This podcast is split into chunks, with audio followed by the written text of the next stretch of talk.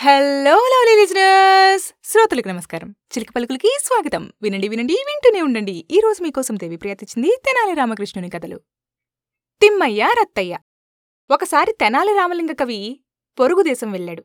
అక్కడి రాజుగారి కొలువుకు చేరేందుకు వెళ్ళిన ఈయన కోటలోకి ప్రవేశించటం అంత సులువేమీ కాదు. అయితే అక్కడికి వెళ్ళి చూస్తే సరిపోతుంది కదా అనుకుంటూ కోట వద్దకు చేరాడు. కోట వాకిలి వద్ద రత్తయ్య కాపలా ఉన్నాడు. రామలింగుడు లోపలికి వెళ్ళేందుకు ప్రయత్నిస్తుండగానే కొత్తవాళ్ళను లోపలికి పంపించేది లేదని ఖరాఖండిగా చెప్పాడు రత్తయ్య.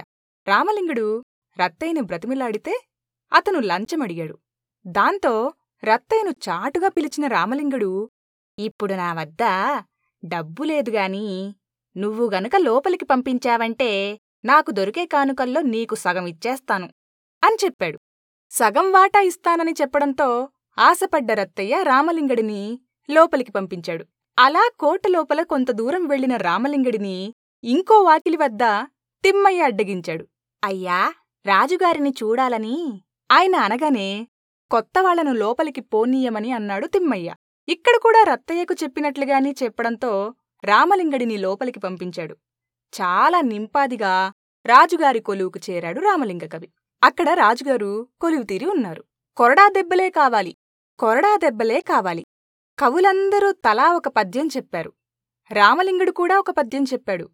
అది చాలా తమాషాగా ఉండే పద్యం కావడంతో రాజుగారు బాగా మెచ్చుకున్నాడు. ఏం కావాలో కోరుకోమని అన్నాడు. దీంతో మహారాజా నాకు వంద కొరడా దెబ్బలు ఇప్పించండి చాలు అన్నాడు రామలింగడు. ఎవరైనా డబ్బు కోరుకుంటారు బంగారం కోరుకుంటారు భూములు కోరుకుంటారు. దెబ్బలెవరైనా కోరుకుంటారా? అంటూ రామలింగడిని యగాదిగా చూశాడు మహారాజు. తప్పదు మహారాజా నాకు దెబ్బలే కావాలి.